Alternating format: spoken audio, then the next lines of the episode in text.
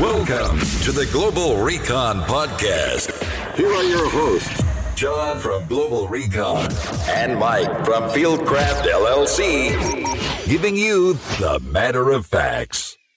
GlobalRecon.net, FieldcraftSurvival.com. I'm your host, John Hendricks. I'm on with Mike Glover of Fieldcraft, who is the show's co-host. And today we have an interesting episode because we conducted two separate interviews.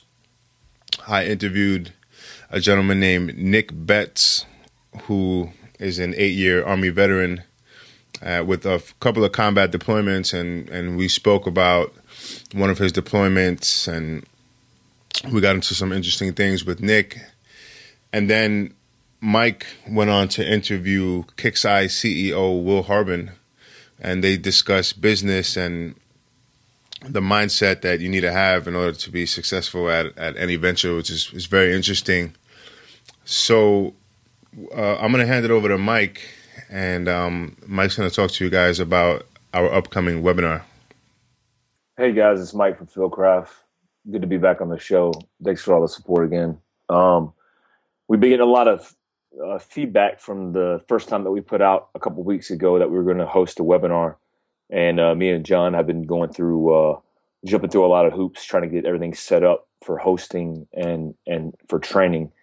We have a lot of venues that we want to start putting out there as far as the training evolutions that we want to put on webinars. And the first one that we're introducing is what's called the Webinar Ops course. The Webinar Ops course is a course that's based off my Ops course out of Northern California that talks about survival psychology, you know, really why people live and die, and review a specific survival case study that was done by John Leach, a survival psychologist, in addition to discussing training methodologies for filling that kind of that gap of information and space, and leave you really with the impression and some tangible takeaways to establish some survival techniques and procedures that will only increase your ability to survive and really react to a natural man-made catastrophe.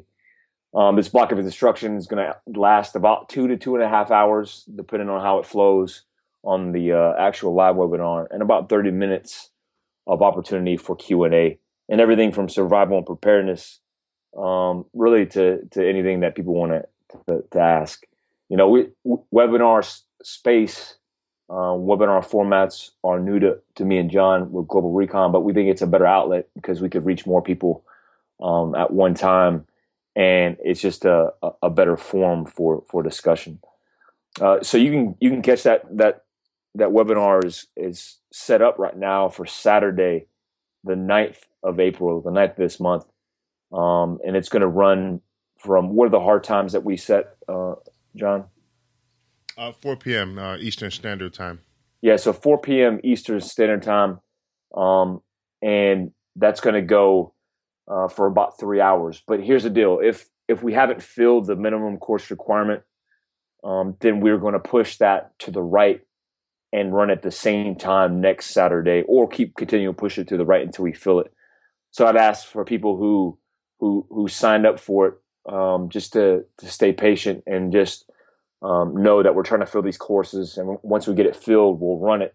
And if it gets to the point where we're not filling the courses, which we don't think is going to happen, but if it gets to the point where we're not filling it, then obviously we'll offer 100% refund on all the people who've opted in. We appreciate the response and the feedback thus far, and I hope that it continues to be something that's more beneficial to the customer, to you guys in the future.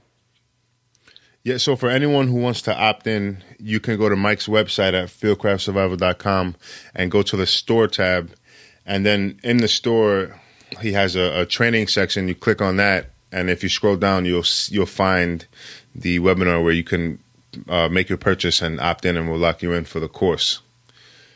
Okay, so with that being said, now we're going to get into the interview that I had with Nick Betts from Kruptos Strategic. Hey, what's up, guys?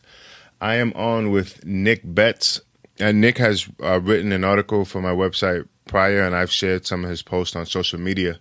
So Nick Spent 8 years in the Army. He finished out his enlistment as a reconnaissance sniper with the 4th Infantry Division at Fort Carson.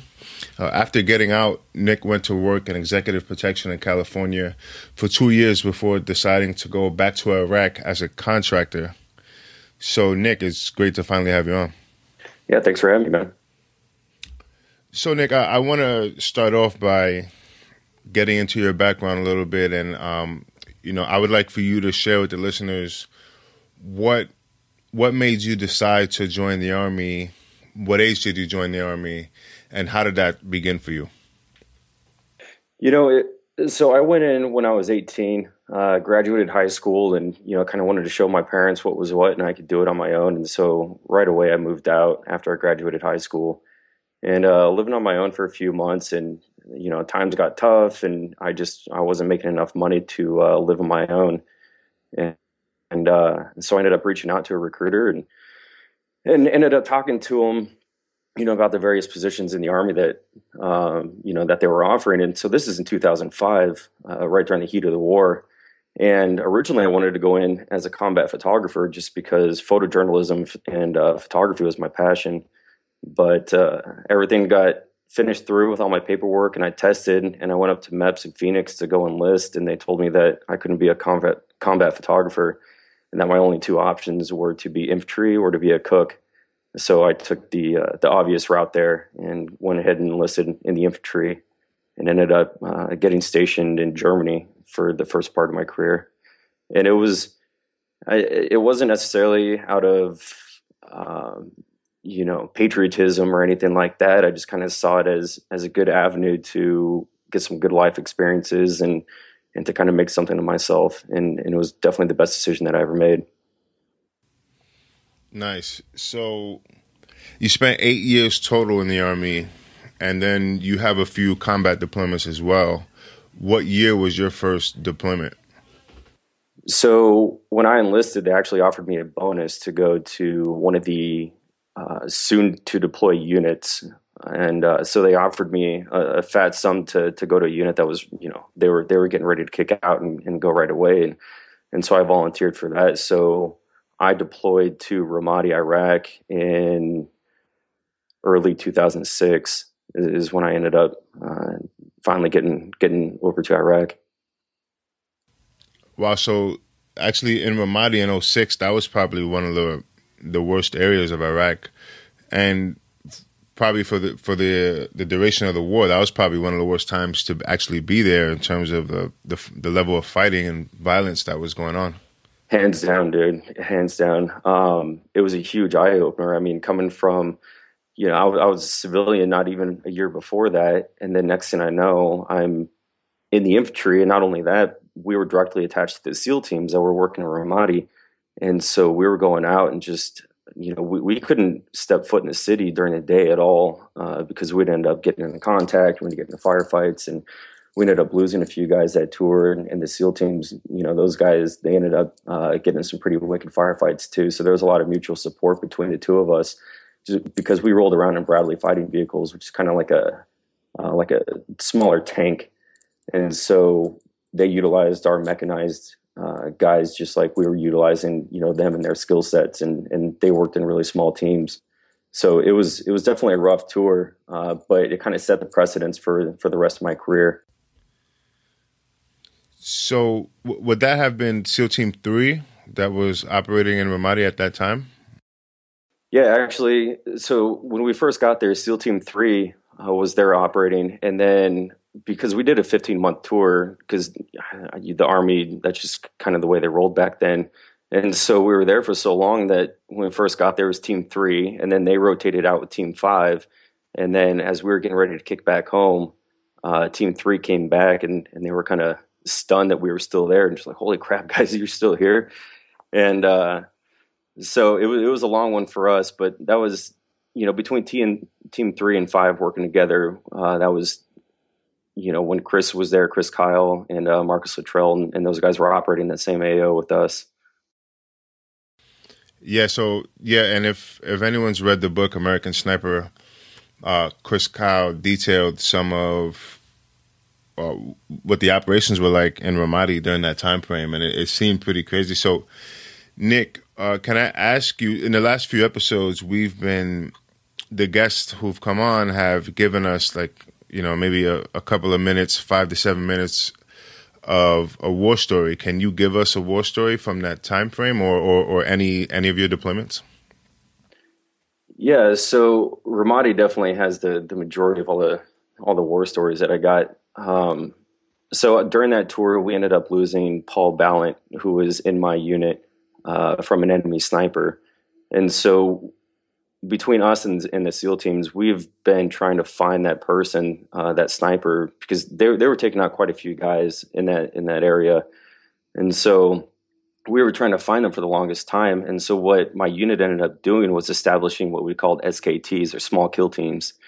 And so we would take our army snipers that we had with us that were working in pairs, and they would throw about 5 or 6 guys in with them with 249s, like SAW, machine guns, heavy weapons, and stuff like that. And we would set up with the snipers, and we'd sit in overnight for 1 day, 2 days, or 3 days at a time. And so we set up in the soccer stadium, or right on the opposite side of the soccer stadium, because we were getting intel that that's where the sniper was starting to take their pop shots from. So we sat in all night. The snipers didn't see anything. We were staying up all night, and, you know, I was kind of babysitting the Iraqis that we had tied up in the corner. And so the sun started to break in the morning, and we were all getting ready to kick out so that we could get out of there, because being out in Ramadi during the daytime at that time was just way too dangerous, especially for a smaller element. So we kicked out, and we threw smoke outside on either corner of the street, and it was kind of just like a baton-like death march. Like, we just had to run all the way from the one building to our little outpost where we had like T-walls and stuff like that. So it was a pretty little safe area. And it was probably about 200, 250 yards from where we were to that little safe house. And the Iraqi army was positioned up to kind of help cover us as we were running down this alleyway. And so I was the last guy in the stack. And I just remember hauling butt. And I was running by this Iraqi commander who was kind of standing there, you know, looking proud and standing tall, and wasn't taking cover or anything like that. And I just remember when I was running by him, I'm like, man, this guy's insane. Like, what are you doing? And so I started hauling ass out of there, and sure, you know, we started getting shot at, and we're like, oh crap. So I'm looking for the nearest cover. And as soon as I run by this Iraqi commander, dude, the guy eats one to the chest from what I assume was a sniper, just because there was only one round that passed by me. And I heard the crack, and this guy just, you know, like I said, took it right to the chest and fell down on the ground. Wow. But we were under such heavy contact at the time. I mean, we were all just beating feet, dude, just kicking out of there, and just ran with my guys and took off. And that Iraqi commander ended up not making it. But that was pretty hairy, man. I mean, all the machine guns everywhere that we had fighting positions, we were just hosing. And we had no idea where it was coming from. We were just trying to get the hell out of Dodge. Right, and I know that's one of the like the difficult aspects of dealing with enemy snipers, especially if you don't know where they're shooting from, you know? Yeah, and this guy was good, too. We weren't even 100% convinced that he was actually Iraqi. We were thinking that he was probably Chechnyan or somewhere like that, just because of his skill set and the way that he was shooting guys. He was shooting in between the side plates and the front plates on our body armor, which is, you know, the weakness that we have. And, you know, he was just getting them right where it hurt. So, you know, it was scary, man. You never knew whether to pop your head up. Actually, when we first got into Ramadi, we were ripping out with the 101st Airborne Division. And this guy, his last rotation there, man, he was going home the very next day, this 101st guy. They were kind of showing us around the town. And one of the soldiers poked their head up over a wall on top of a building. And he ended up getting killed by that same sniper. Oh, wow. And did you guys eventually find the sniper, or? We did, actually. It was during a larger operation that they'd ended up just throwing a bunch of explosives and 25 millimeter rounds and stuff like that in this building. And, you know, he was done after that. We found the rifle, we found munitions and the body, and we didn't have any issues after that. So I can only assume that was the right guy. Right, right. So Nick, how many deployments do you have? I got 3. And they were all 3 were to Iraq? No, I had one to Iraq, like I said, 2006, and then I had another one there in 2008, and I was up north kind of working with the Kurds and the Iraqis. And then my last rotation was to Afghanistan up in the Kunar province. Okay. So at what point did you become a sniper? When did you go to sniper school? That was as soon as I PCS'd to Fort Carson. So I got to Fort Carson in 2009, late 2009. And I got there, and it was amazing because when I was coming from Germany, and so the Army kind of has two different budgets. They have the Army USER, or United States Army Europe budget, and then they have the budget for the stateside guys. And so when I was in Germany, they didn't send guys to schools. You know, there was hardly any opportunity like that as far as career progression. And as soon as I got to Carson, you know, it was balls to the wall, is whatever I wanted. So I ended up going to sniper school. I went to the Army's recon school, or ARSlick. And then ended up knocking out a few other kind of like smaller schools like that that helped get me trained up for the recon section. Oh, so when you're in a recon element, specifically for the division that you were in, the infantry division you were in, it isn't just sniper school. There's other schools that kind of train you up for that job. Yeah, so the Marine Corps has Scout Sniper School, where they kind of incorporate a lot of the field craft, a lot of the intelligence gathering, photography, and all those various facets to kind of bring into the whole package, I guess you would say. And the Army doesn't necessarily work like that. So we have two different schools. Obviously, we have Sniper School, which is a whole lot of shooting, and it's the finer points of it. It's learning how to dial scope, call for wind, and stuff like that.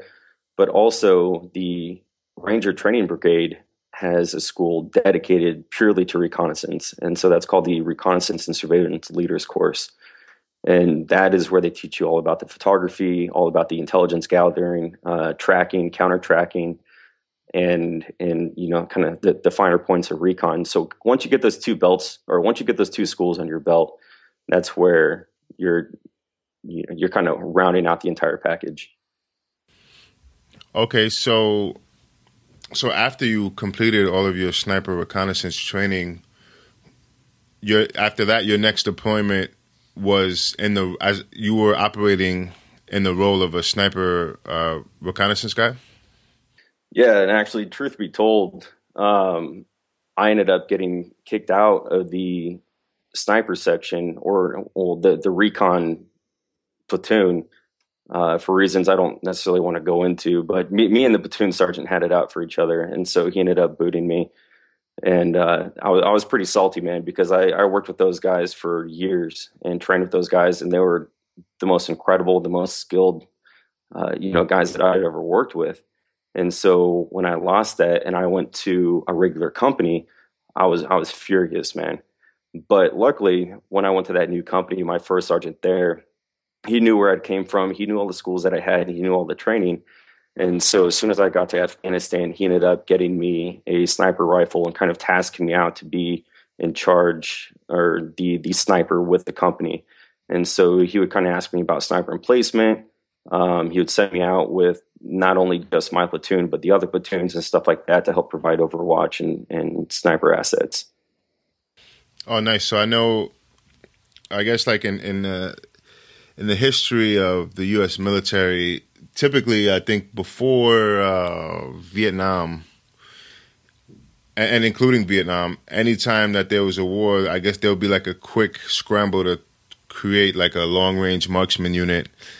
And then I believe Carlos Hathcock, the legendary Marine Scout Sniper, he played a large role in having a sniper program established and maintaining snipers even in peacetime. And then I know afterwards there were some issues with commanders not fully understanding how to deploy snipers and how to use them for the maximum benefit of their skill set. Yeah, that's always been a huge issue, and that's something that I really paid a lot of attention to. So whenever we were working company operations, or even when we were training up, I would sit in on the meetings with the various company commanders talking about their missions and the mission planning, and I would I would run it down for him and be like, listen, this is what my guys are capable of. This is what we can do for you. These are the assets that I can provide you, and this is how we can help, make this mission successful for you. And it was very political almost to kind of jump in there and not necessarily tell the company commander, like, hey, this is what I can do and place me somewhere. It was more or less kind of putting myself out there and letting him want to help us and vice versa. And so that's always been a big issue, because I think that the reason for that is company commanders get very nervous about sending out a small unit like the sniper teams outside the wire, outside in harm's way, because they have very little control over them. There's little contact. There's not a whole lot of assets. And the last thing that any company commander wants under his belt is a killed sniper section, whether we get compromised or whatever it may be. So that, I feel like that's where the hesitancy comes from using snipers. Yeah, and would you say that, from what I've read of instances where the guys calling the shots, they weren't even fully aware of the capability of a sniper team or snipers, and that also affected how they were deployed, or at least maybe early on in the wars in Iraq and Afghanistan? Yeah, I can't speak for everybody. I know in 2006, when I was in Ramadi, our company commander at the time had a huge amount of faith and trust in our sniper team. We only had two of them with us, or one sniper team of two guys, and they were stand-up dudes. I mean, those guys, they killed more people in smallpox, that rotation, just because it was such a target-rich environment. And in order to kind of alleviate his fears and the possibility of compromise is when he built those SKTs. So we had the two snipers that would go up on the roof, and they would do their duties, and they would provide overwatch and take out guys as needed. Meanwhile, downstairs, there were about 5 or 6 of us with 249s, grenade launchers, and we would set up claymores on the doors and stuff like that just to make sure that we weren't going to get compromised. And so when we were operating that kind of package, the company commander was really pumped, and it proved really useful, that rotation. The last rotation in Afghanistan, obviously, I can't speak for the actual sniper section, but I know that my company commander, my first sergeant, used me to the best of their abilities. So it worked out. It's all about building rapport and having a good relationship with your company commander and your first sergeant. Right. Okay. So Nick, now can we talk a little bit about your company? Yeah. So I started Kruptos Strategic in October, and it kind of came once I got out of the military. I started going to SHOT Show every year, and SHOT Show is a huge deal. And I was networking with guys, and I was meeting all kinds of fantastic people in the industry. And it was at SHOT Show when I was introduced to a gentleman by the name of Patrick Ma. And Patrick Ma he founded a clothing company in San Francisco called Triple Aught Design. And so he ran Triple Aught Design for years and years and years, and it's a fantastic, like, high-end technical outdoor gear and apparel company. Kind of think Arc'teryx, but on a smaller level. And so Patrick was starting a new venture called Prometheus Design Works, and he was doing a lot of the similar stuff, a lot of clothing manufacturing, textiles, hard goods, knives, and stuff like that. And so Patrick was always a huge idol of mine, because I loved wearing his clothes, and I was super passionate about his designs. And so he asked me to come on board and work with him. And so I worked with Patrick for a little while, and I kind of feel like he was grooming me from the very beginning to end up running my own ship. And so I did. And in October, I was kind of bored in my room, and I was like, I have all these designs, I have all these ideas of stuff that I want to do, but I don't have a company. And so I was kind of thinking about maybe selling these designs to some of the other people that I knew. I was like, nah, man, just start your own thing. So that's kind of how I started Krupto. And I really wanted to focus on designing clothes for guys that didn't necessarily want to advertise what they do. I was really straying away from the 3%er, the Milan LeVay, and the ARs and bullets and all these, super motivational, like, sayings on their shirts. I kind of wanted to go more cryptic. I wanted to go with a little more class and finesse with my clothing. I kind of call it clothes for the gray man, guys that don't advertise their capabilities. And so I've been knee deep working on clothes and working on designs, working on this new denim that I'm coming out with. And then also in the company, I'm designing gear specifically tailored for precision rifle shooters. So there was a lot of deficiencies in the market. When I was a sniper, I was like, man, I really wish I had this, or man, you know, I really wish this was made better. And so now I kind of have that capability to design this stuff and get it out to snipers. And that's exactly what I've been doing. Nice. So you wrote an article, and I posted up on my website. It was a pretty good article. It got really great feedback. And what I'll do is in the podcast notes, I'll set up a link for that article, and I'll also set up links to your social media handles and your website. So, Nick, aside from the company, you've also done executive protection work, and you're currently overseas right now as we speak, right? Yeah, when I first got out of the Army, I was working for an executive protection company based in Los Angeles called Gavin and Becker. So I worked for them for 2 years, I believe, and I was doing. I had a full-time client that I was working for, and I'd also do some travel details, and I'd work up in LA a little bit. And it was an awesome job, man. I absolutely loved it. But it's kind of came time, I was like, you know what? I want to do something different. I want to, you know, I was just kind of getting burned out on it. It was a lot of work, and it just kind of, it wasn't really working out for me anymore. So I ended up leaving them, and now I contract overseas. Okay, Nick, it was great having you on, and I appreciate you taking out the time to come on and talk with me. Can you drop your website handle, your social media handles for anyone who would like to reach out to you or to check out some of your work? Yeah, so my website is kruptostrategic.com, and that's Krupto. I ended up coming up with that. Krupto is Greek, and it means to hide, conceal, and escape notice. And I kind of felt like it really falls in line with, you know, what I want to do with the company as well as my background.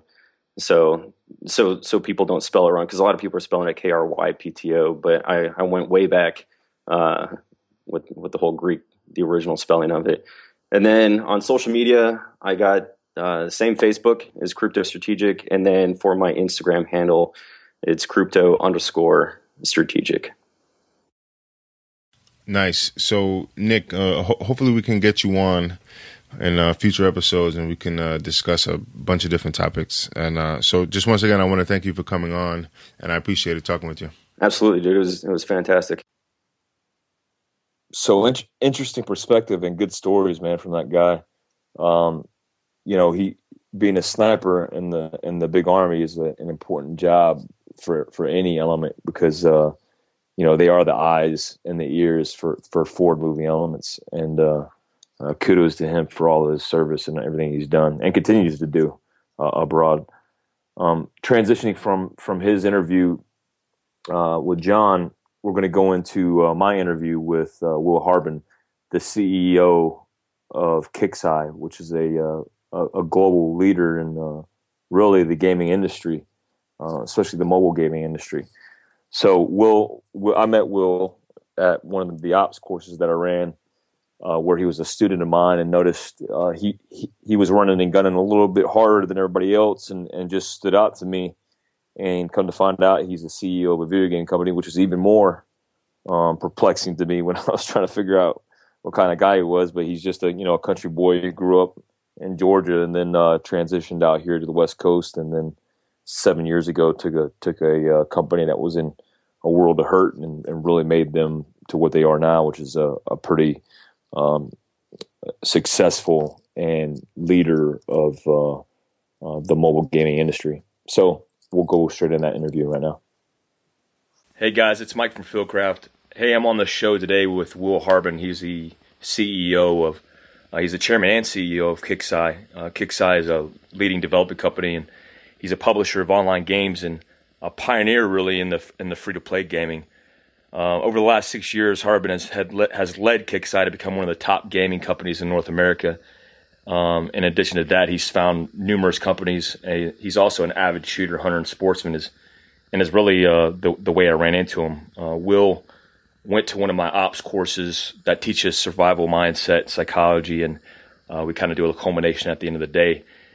And unbeknownst to me, I didn't even know, because Will was running and gunning with the best of them, that he actually was a CEO in San Francisco of this gaming company.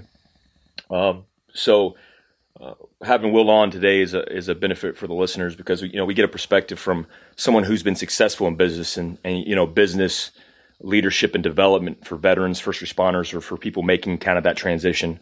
Or for really anybody trying to get into business, it's important to get these perspectives from CEOs, especially successful CEOs in their industry.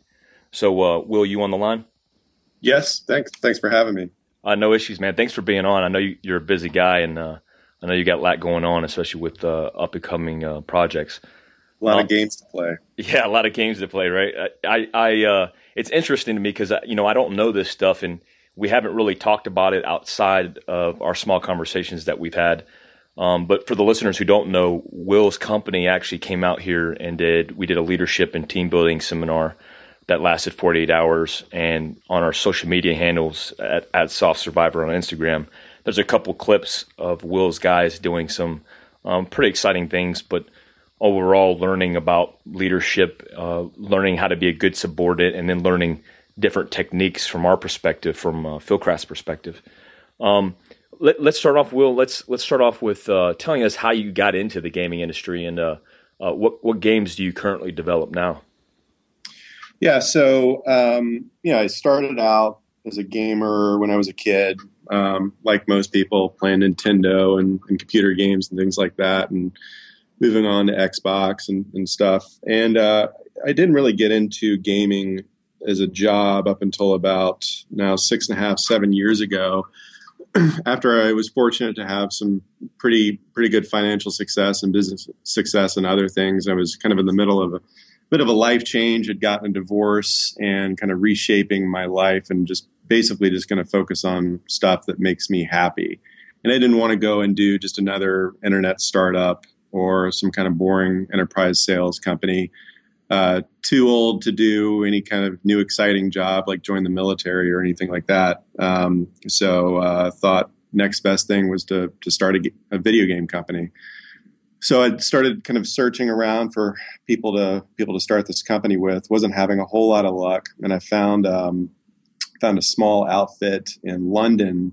It was just these two guys making these little flash games on browser. They made this really popular game called Desktop Tower Defense, which basically everybody played at around 2007, and actually won MTV's Video Game of the Year, beating out Halo and a bunch of other stuff. And it's just, frankly, kind of this crappy little flash game that just won a lot of hearts and minds. And but they were very bad at business, and they weren't thinking really big. I knew that they had something when it came to just kind of the raw mechanics of designing games. And I had an idea of doing kind of these large, massive scale war games that were super accessible to people. So at the time on browser and Facebook, and then eventually wanted to do it on mobile. So their company was essentially defunct. So we joined forces and restarted the business and started KIXEYE from there back in, I guess it was late 2009. So coming up on 7 years. And so our first big game was something called Backyard Monsters.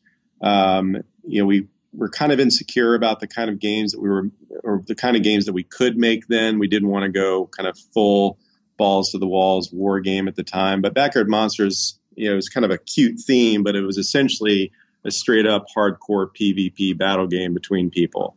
And that design kind of served as the framework for a lot of our future war games that went more towards modern warfare, and also inspired many hundreds, if not thousands, of clones. So Clash of Clans, which I'm sure pretty much everyone has heard of, is almost a pixel for pixel ripoff of Backyard Monsters. So we're kind of responsible for that core MMORTS framework, is what they call it. So massive multiplayer online real-time strategy game is what we're known for. And then from there, we made a game called Battle Pirates and War Commander. Both of those have been pretty successful. Both are about 5+ years old, still, hundreds of thousands of people a day are playing it. And we're working on some new stuff for the mobile generation. Now we talked about this before, but What's the difference? Because the gaming industry has obviously changed from the time that, you know, me and you were playing Nintendo and even evolving into Xbox and to video game consoles. And I know you have your video games are on a global scale, right? You guys are building a culture where people can play across seas, and I know this isn't a new concept, but how does that really work in the gaming industry? So, I mean, these days with everyone being connected, I mean, the internet is a global thing with the exception of really China because of the Chinese firewall restricting what goes in and out of that country. But basically everywhere outside of China and North Korea and a handful of other countries restricted by that country's laws, there's no reason why, you know, someone sitting in Taiwan or Japan or wherever can't, you know, go to your website or go to the App Store or the Google Play Store and download whatever you're working on. It's, you know, that's what I like about mobile and browser and PC gaming relative to console gaming. Console gaming is a lot more restrictive in terms of distribution. You have to play ball with Microsoft or Sony. You've got to work with different publishers. You're effectively delivering a physical product. And that's a bit antiquated. So what we do is we do very efficient publishing of, you know, electronic distributed games. So either streamed via PC or browser, or you download it from kind of the very broadly distributed mobile app stores. And yeah, I mean, all of our games are effectively big MMOs, so big, massive multiplayer online games. We have, you know, people in Russia playing people in China who have VPNs that can thwart the Chinese firewall. People in Russia playing with people in Germany, playing with people in London, playing people in Italy, and you see kind of some really interesting emerging gameplay. So we have a mobile game right now called Vega Conflict, which is essentially a space strategy game where you have like a fleet of ships and you can build a space station and you're with like different clans and alliances and different star sectors and things like that. And it's interesting, the kind of international emerging gameplay that happens. You see like the Russian players gang up on the Chinese players and the Australian, you know, players, you know, ganging up on everybody. It's really funny to see. There is a lot of kind of cultural and kind of country, international pride going on in some of these things. That's pretty cool. In fact, I have that on my phone now. I just downloaded after you guys did a seminar. I've been playing that. It's pretty awesome. You know what I noticed is so these things happen real time, and I remember, you know, like trying to play like Strike Force or all those old games that were like first person shooter kind of games, and you're trying to play them online. What I mean, how are people able to play these video games in real time and without the lull or delay? I mean, I've always wondered about that. It's a lot of work and it's taken a lot of time. I mean, I just remember starting my first company in, say, 1998, 1999. Our first real company, we spent an enormous amount of money on servers and just the connection to our co-location server farms and things like that, that are basically kind of commoditized and cheap these days. So it's just the basic advancement of the internet hardware and communication devices and signals. I mean, if you remember, it was barely 20 years ago when people were still using 2400 dial-up baud modems and relying on kind of pretty crappy copper wired, you know, phone lines and super slow hardware to communicate, you know, bits and bytes back and forth from servers. It was super inefficient. Now these days, you've got some countries that are completely wired with really advanced fiber optic communication signals, like South Korea. It's crazy. I mean, every home there, every piece of infrastructure is wired with very, very high bandwidth fiber optic communication channels. So, you know, as the rest of the world begins to reduce or increase kind of their technical infrastructure, thereby reducing, you know, what you're talking about is latency, that lag. Mm-hmm. So latency is the basic measurement of a byte going back and forth from one point to the other. So as you know, you'll never get to zero latency with current technology. I'm sure we'll figure out some invention in the future where things are instantaneous. I don't know, like beam up bytes or something and through wormholes or something, but we're not quite there yet. So basically it's, you know, countries have really invested a lot in their basic internet infrastructure. Companies have done the same. You still have some pockets. It's still kind of a pain in the ass going back and forth between Australia because they have kind of a crappy wiring system from their island to everywhere else. But for the most part, it's just been all of these internet companies and governments investing, you know, I'd say billions of dollars into technical infrastructure, but that's on kind of the hardware underlying infrastructure side. You know, from a software side, you've got to have really elegant server-side code that's written by very talented engineers to have it as efficient as possible. You know, you can't just pipe any amount of data over the wire and expect it to come back latency-free. You know, like a case like Vega Conflict, I mean, that was a very challenging undertaking. You know, it's taken us a total of 3 years or so to make that game and make the infrastructure so that you can fight people from Russia in real time. And, you know, when their ships are moving around the sector, you can see them and back and forth. You have to be very kind of strategic in thinking about what and when you send, you know, to the server and to the client. That's where kind of a lot of the skill and the discipline comes in on the engineering. Wow. So you're recruiting from obviously a talented pool of individuals. I would imagine just gamers in general. You got the tier one engineers of the industry working for you guys, right? I mean, there's a high degree of very smart people, and it's really hard to, you know, they all don't have kind of one profile. I mean, sure, we've got, you know, the guys from MIT and Stanford, but we also have high school dropouts who were just savants and geniuses and just too smart for school, or they were so smart they weren't doing well in school and kind of matured at a later date. But yeah, they're super, super smart. You know, I'd say we're pretty high on the autism scale here. Yeah, that's awesome, man. All right, so for listeners who don't know, Fieldcraft does leadership development and team building seminars, and I've done those for police officers, for police departments, for businesses in Texas and Colorado. Will's company is the first video game company that I've worked with. But, you know, Will, when he showed up to the ops course, isn't like, you know, I remember he showed up, he had Solomons on, he had North Face jacket, he had a compass on his Solomon shoes. He brought his own guns, and he was running and gunning, and I'm like, this guy's a little bit different. And to find out, Will, that you actually were a CEO of a video gaming company was surprising to me. And it's, you know, obviously because there's stereotypes there, and I totally stereotyped you. But when I found out that you were, and then seeing that you actually had good gun handling skills, and we got to talking, you said you had trained with other guys, and in fact you do that as a hobby on the side. Now, where does that come from? I mean, I know you're an avid shooter, you're a hunter, you're a sportsman. How did you get into that? Did you grow up doing that, and then you slipped into that industry, or is that something that you just picked up from being in the industry just to, you know, take you away from that? Yeah, so kind of a roundabout way. So I grew up in a small town in Georgia called Rome, and you know, hunting and fishing were super popular hobbies and pastimes.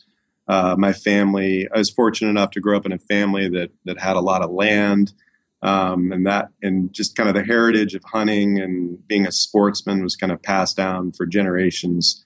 You know, everybody in my family was kind of an avid duck, quail, dove, turkey hunter.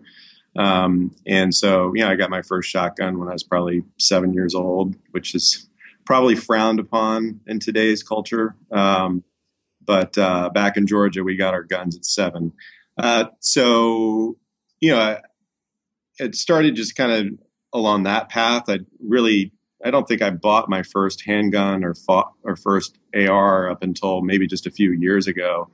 But for the most part, I was really just into hunting and kind of light on kind of the gun thing. It really wasn't until I moved out to San Francisco about a decade ago when I started to get a little bit more politically involved. And sure, I'd played a lot of video games and things like that, and kind of had a lot of interest in military history and military strategy. And I've always tried to kind of apply elements of strategy to day-to-day life, especially business and things like that. But for the most part, I wasn't into any of the, you know, quote-unquote tactical stuff or whatever until I moved to San Francisco. And I started taking a lot more of an interest in kind of home defense when a lot of our neighbors were being victimized from home invasions and things like that. You know, a lot of crime. I'd walk out and my car would be on jacks and people would steal the wheels and stuff. And, or, you know, my neighbor, she was broken into and they roughed her up and killed the dog and stuff like that. It's pretty nasty stuff. And, you know, I never saw any of this in Georgia at all. And I lived in Atlanta for a while, and certainly that place was not without its criminals. And the difference, you know, I think in San Francisco is that the criminals here know that nobody is armed. You know, most people in San Francisco are kind of pacifists, and they're very anti-Second Amendment. They're anti-guns. They believe all the BS coming from politicians. And so I decided to start, exercising my Second Amendment rights. So I went out and bought some firearms for home protection. At this point, I was really only skilled with a shotgun and you know, basic 30-06 or 308 for deer, boar hunting, but had never had any real professional non-hunting training. So basically started to get into it from a personal defense, home defense standpoint, and hopefully won't come in handy anytime soon. But since I've been doing the CEO thing for KIXEYE, have had my share of death threats from some crazies, since we kind of for a while had a very highly visible, high profile kind of PR thing going, and that attracted some of the wrong kind of attention. So I have, you know, armed security here, and we run some, you know, active shooter drills and things like that. So it was really kind of out of need. And but during that time, I also kind of discovered it as a great hobby. It's kind of the living embodiment of a video game. I mean, you know, what other sports can you kind of combine fine motor skills and hand-eye coordination with some level of physical exertion and, you know, some level of adrenaline? I mean, obviously shooting at paper targets only goes so far, you know, they're handy skills to have. And I believe in our Second Amendment rights, and exercising them and fund as many kind of campaigns and lawsuits that I can to help defend the Bill of Rights and our Constitution, and, you know, take it very seriously.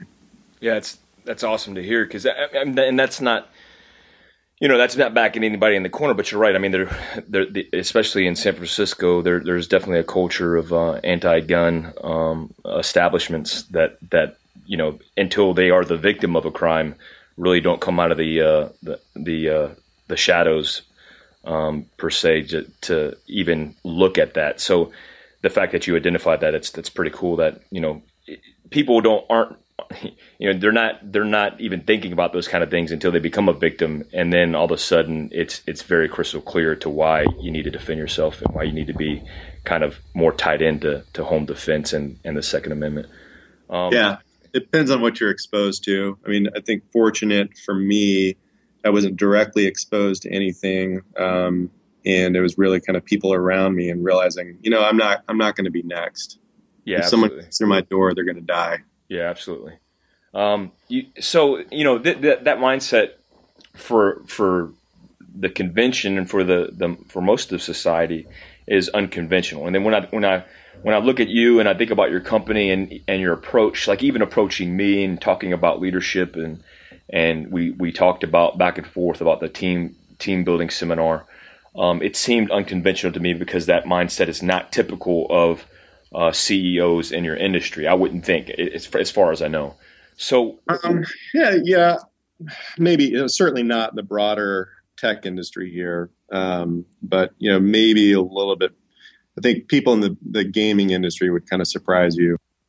Yeah, why? I mean, as a leader of a gaming company, I mean, when you looked at doing training with us, or you look at doing training that's outside of like the lecture or the typical seminar. I mean, one of your guys came to me, one of your big executives came to me and talked to me about how he was, you know, he had been to so many seminars that were the same thing on podiums and people, you know, basically lecturing them on how to become better leaders.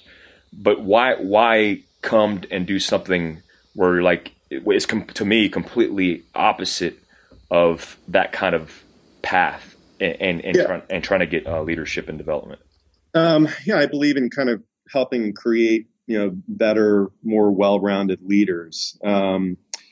You know, coming into your course, I didn't really have any specific goals in mind around, you know, increasing specific leadership skills or team building skills or anything like that. What I really wanted to do was, one, you know, provide, you know, a bit of an uncomfortable, strange environment for people that would also be fun. And, you know, when you expose yourself to discomfort and overcome it, it makes you a stronger person, I believe, in many senses. And, you know, really just to have fun and pick up some new skills. And you know, most people in the office don't get a whole lot of physical exertion, even though we give everybody free gym memberships. Most people have their asses in seats all day, just snacking and getting fatter and fatter.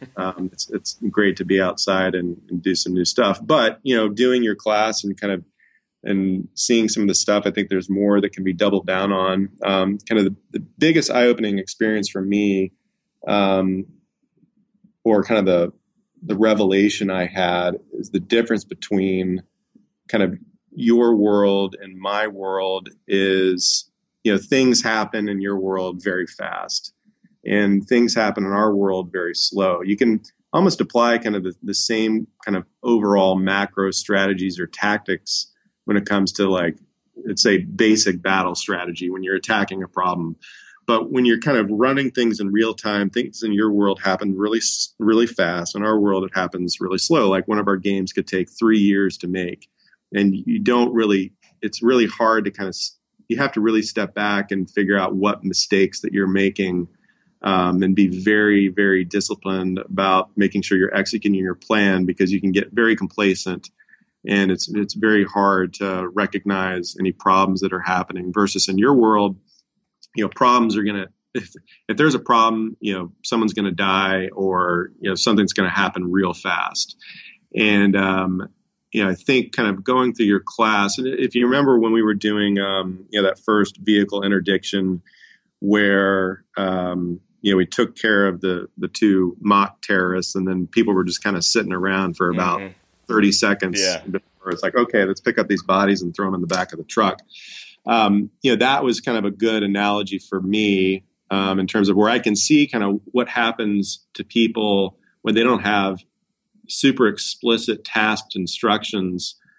You know, what happens to them when a scenario is going fast. But Jesus, what would happen if that were kind of drawn out, not to 30 seconds, but to 300 days. So in that case, it's like, okay, you know, some people who don't have kind of the same kind of playbook or the same set of leadership skills need to be tasked with things. And it depends on kind of the order of the scenario or whatever. But one of the biggest takeaways for me there, if this is making sense, is, you know, things happen slow in our world and, you know, mistakes are going to be amplified. And, you know, with kind of your scenario that we were kind of running through, kind of exposing, I would say, mistakes on a faster level when you're kind of in a team environment. So the takeaway for us there is to, you've got to double down and make sure people know what the hell they're doing at all times.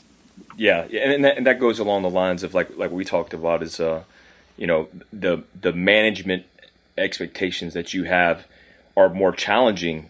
And like you say, a deliberate planning process that may take years. And for us, that would be like the strategic level, right? The guys on the ground don't always see the end state of what they're accomplishing because it doesn't tie into, you know, the generals who are looking at the overall strategic picture. And they become almost out of touch with what the guys are doing on the ground and vice versa.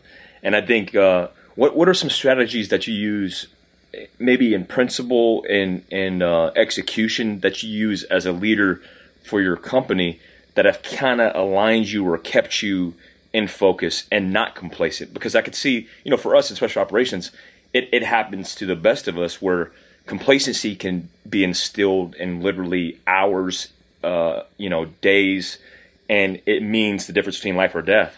Well, you're in an industry where obviously there's no lives in danger, but it could be in the difference between succeeding and failing. Is there anything specific that you do, or principles that you adhere to that might benefit the listeners? Yeah, absolutely. So, complacency is the number one enemy, and it really happens at any larger company. And we're not too large. I mean, we're about 250 people. We used to be a lot bigger, and things used to move a lot slower. So focus is a big deal for me. I can go through kind of a big laundry list of things, but let's start with just people selection. People selection is probably 85% of the game. Making sure that you've got very passionate, dependable people who are going to have that natural drive, want to get stuff done, and want to accomplish big things, and of course, most importantly, are aligned with your vision. So, you can hire people who are really competent, really good, but don't actually really want to do or aren't in love with your strategy or what the company is about, and that can be very dangerous. You can also have, then there's the case of where you have the really talented asshole. I'm sure everybody listening has probably worked with that one guy or maybe more, where they're really good, but they're just not pleasant to work with, and people just kind of tolerate them or put them in the corner or whatever. That's not healthy either. I mean, you've really got to have a lot of discipline around hiring great people who are not only technically competent at whatever job they're doing, marketing or engineering or game design, art or accounting or whatever, but they've got to be really on board with the vision of the company, and they've got to be easy to work with and great to work with. I mean, you're going to be spending a lot of time with these people, probably more time than your significant other or your friends. So why not spend a whole lot of time about having a very rigorous selection process for people? Not unlike what you guys do in special operations. I mean, there's one hell of a selection process there. You're going to be pretty sure that by the end of that multi-year period that person is going to be for that job. Now, unfortunately, we can't do a multi-year recruiting process, but you've got to be very diligent about it. So, once you have kind of the right people, you've got to make sure that you've got the right number of people. The right number of people for a team is being constantly redefined as business gets more and more efficient. So again, back to what I was talking about, maybe 20 years ago, when things were so complicated just to get, new, internet connections up to your servers and things like that. I mean, hell, now people mostly don't even worry about servers. They have it in the, cloud. It's the same thing with teams. I mean, so many things have been so much more made to be so much more efficient, whether it's new software or new tools, new methodologies for working better. You just need fewer and fewer people to do the same thing that you were trying to do 20 years ago. And that continues to accelerate in terms of efficiency. So you have kind of, especially when you're a manager or leader with a lot of experience, some people can be stuck in old patterns and they just keep trying to play the same playbook. And you've got to be really dynamic and thinking about, okay, let's reset all expectations. How many people do I really need to do this thing? And there aren't enough people who are out there. And this is, it's not that we're, super talented leaders. I think in many cases we're, to be successful, you just have to be the tallest midget. I hear all these things that, for all successful companies out there, they're all only, 51% functional, 49% dysfunctional. And that's a very successful ratio. Nobody out there does it great all the time, but you've got to have leaders and you've got to condition them to not judge their career and their personal self-worth with how many people they have reporting to them. And when I was a junior manager, I was so excited to tell my parents, yeah, I've got 5 people working for me. This is so cool. I'm a big hotshot. And that just means absolutely nothing. The best and most efficient company is a team of one, if it's possible. We accomplished some of our greatest feats when we were 9 people crowded around a handful of desks. And things got really out of control when we scaled up to many hundreds of people. and we had too many people working on different things that didn't mean anything. And, you know, you just have to constantly question, you know, what's the most efficient way to do things. You got to test yourself. And it always, almost always your instincts are wrong, and that you think you need way more people than you need, especially when you're not managing something that you're a subject matter expert in. I mean, for example, you know, we used to have like 150 people working on, you know, our basic shared technical infrastructure. So like all the server operations, all of the analytics systems and things like that. Today, that group has been replaced by a team of 11 people. And those 11 people do it better, faster, cleaner, and cheaper with less downtime than when 150 people were doing it. Oh, wow. So, you know, I'm a big believer on, you know, hiring kind of the mythical 10Xer. So it's, you've got this notion of the person that can do, you know, they're going to be more expensive than kind of their peer who's not as capable, but they can possibly accomplish things that kind of 10X the efficiency rate, because they don't have to deal with a team of other people. I mean, the most inefficient thing known to man when it comes to organizations is when you add people to that organization, and you just start to, you know, human-to-human communication is relatively inefficient. I mean, imagine, you know, when you're running, you know, Fieldcraft or anything, you've kind of got your master plan in your head about what you want Fieldcraft, but when you really have to like scale it out and kind of convince, you know, you're delegating different responsibilities to people, that's where kind of efficiency starts to break down. When it was possible, you'd probably like to do everything yourself because you can just do it faster. Yeah. Yeah, that's the same case when it comes to basically anything in business. You've got to keep it as small as possible with as many talented people as possible. So you want people with kind of the weight of the world on their shoulders. You don't want people to feel like they can really relax because, oh, Joe over there has got it covered, I can kind of slack off. Like, you need to make sure people are tasked, they've got something really important to do, and there's some pressure to deliver, and there's some big reward. So it really kind of comes down to those fundamentals. Man, that's huge. You know, I was taking notes while you're saying those things, because, I mean, just for me, that's important. And I could see that it's funny because I could see the comparisons. You know, I compare business to special operations models all the time, and when you talk about you know, the people or the industry, and the most important aspect in special operations prior to anything is identifying the right people through selection and assessment, but also how you task organize those people. Because, you know, the units in special operations that have really almost fell apart, for lack of better words, is they fell apart because they failed to recruit the right people for the right jobs. And so they become almost this bureaucratic system, and they kind of don't have a real defined mission statement anymore, and they kind of just are what they are, and they lose sight of the focus of the mission. And like you said, they become complacent. And it's probably a lot harder to get rid of people in government than it is in the private sector. Yeah, and I absolutely see that. Like, in the government, just like with the VA system, you know, you look at the VA system talking about trying to get rid of people. It's almost impossible to get rid of a government employee. And then for you to build a private model, and that's why I believe wholeheartedly that private business models are the solution to a lot of the problems that the government can't fix, because of their ability to adapt and remain, and instead of being rigid, their ability to adapt and remain flexible when it comes time to change, whether that's through technological advances, building efficiency, reestablishing management and task organization, like you said.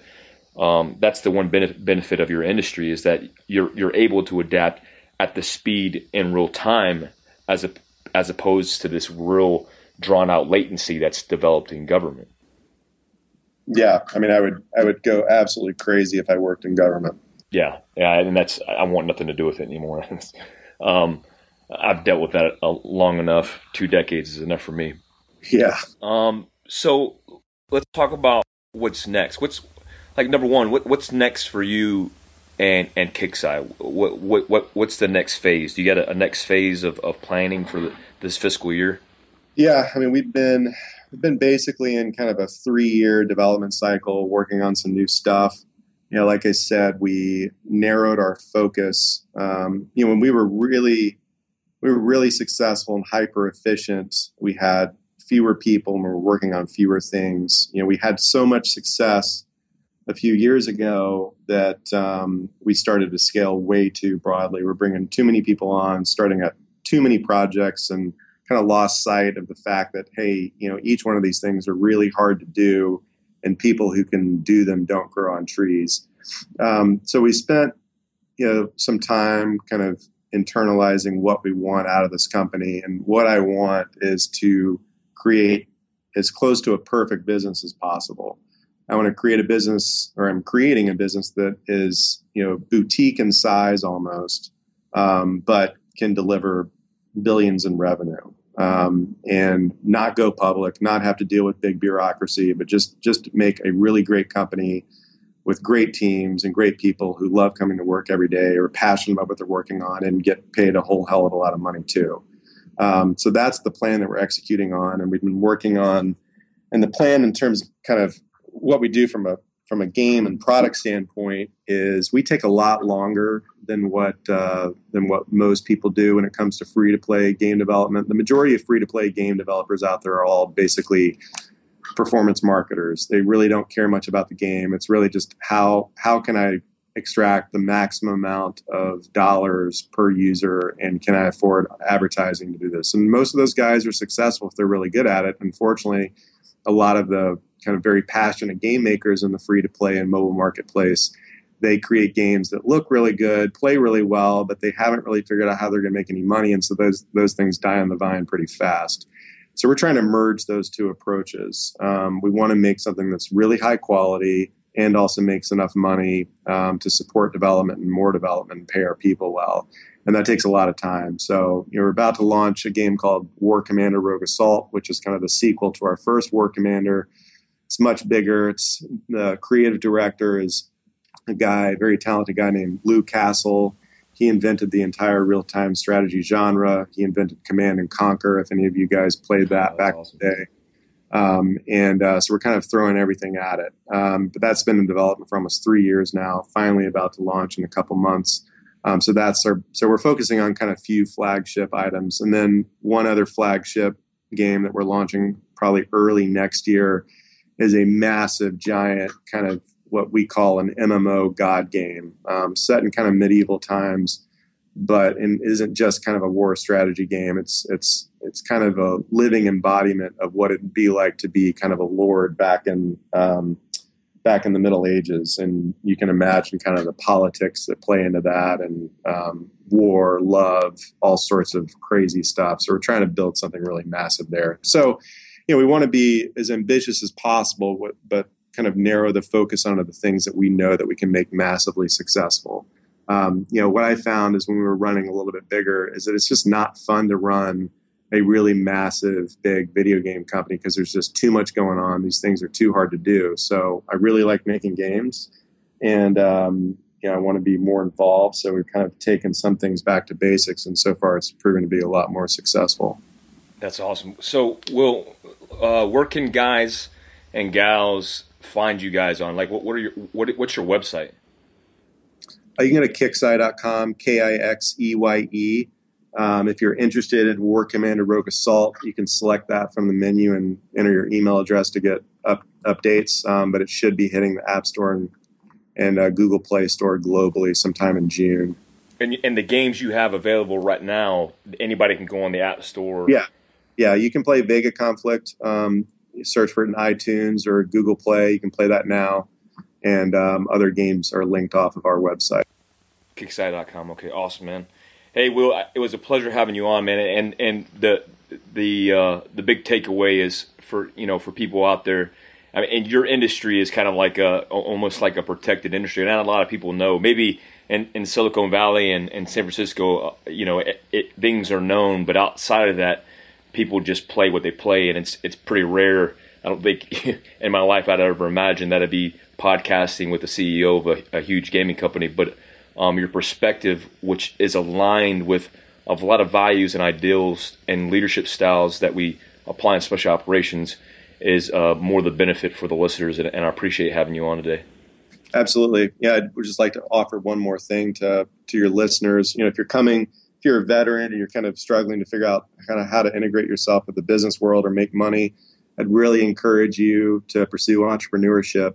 You know, I think, you know, people coming, especially from the special operations community, have a lot of the necessary skills from leadership and just, you know, just raw drive, and you just don't quit. And that is worth a lot more. You know, you don't have to be an uber genius to be a successful entrepreneur. In fact, the majority of billionaires that I know are not geniuses by any stretch. They're just super hardworking and they do not stop.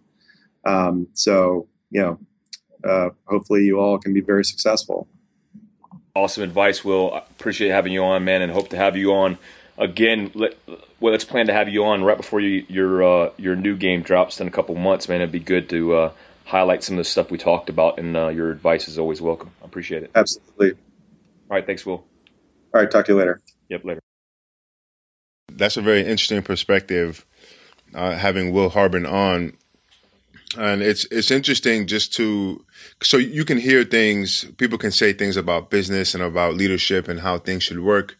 But when it comes from someone who's been very successful at what they've done, I think the words have a little more meaning. So it's also interesting, the part where he speaks about having the right guys or gals for the team, for the company, and basically having quality over quantity. I think that's very interesting, and I hope that the listeners can soak up some of that information, and hopefully it'll help people in whatever ventures that they decide to pursue. So with that being said, we're going to close out this episode. My website is globalrecon.net. My Facebook is FBRecon. My Instagram, I have a secondary Instagram account, and so does Mike. My first account is IG Recon, and my second account is GlobalRecon_Inc. And my Twitter account is IG Recon as well. And if you have any questions about anything you've heard on the show, you can send an email to podcast@globalrecon.net. And with that being said, I'll hand it over to you, Mike. Hey, guys. So it's Mike from Fieldcraft, and you guys can catch me out on my Instagram. It's at Soft Survivor, SOF Survivor. I also got at Fieldcraft Survival. You catch me on Facebook at Fieldcraft LLC. Also on Twitter at IG Soft Survivor. And then obviously on my website at www.fieldcraftsurvival.com. I just want to also let you guys know that on April 30th, me and Travis Osborne — Travis is the medic that we had on, recently retired medic that we had on that treated Marcus Luttrell, and we had him on the podcast a few episodes ago. But me and Travis are actually going to be running a course on 30 April in Northern California on we're going to call it a tactical med course, but it's basically something that we've done all the time, which is teaching TCCC, combat casualty care. But this course is going to be a little bit different. So Travis is going to teach you the ins and outs of combat medicine. Being a paramedic, a tactician, a certified 18 Delta. I think he's actually on terminal leave, which means he's still on active duty, but he's on leave. He'll be teaching his piece, but then we're going to implement that with some practical exercise and put you guys through some scenarios that you might see here in the real world, not necessarily for the first responder, for the police officer or the soldier, but for the everyday civilian who might run into a situation where it's an active shooter, or they take a casualty, or just an accident. And we anticipate that it's going to be a really popular course. So you can go on my store on training and consulting and send her the tactical med course. Again, that's April 30th, and reserve your slots. And there are only a few slots. So get on there as soon as possible and reserve your slot. If you got any questions, you can hit me up on my email. It's info@fieldcraftsurvival.com. And of course, me and John are always available on our Global Recon podcast email. And John, what's that Global Recon podcast email? It's podcast@globalrecon.net. Yep. Hit us up anytime. We look forward to hearing the feedback. Always, if you have the time to listen, please just take the minute to leave a review, because that keeps us up in the number one slot and gives us more ears. And spreads the wealth of knowledge that we get on here from our guest. Thanks for being on, and until next time, we'll talk to you later.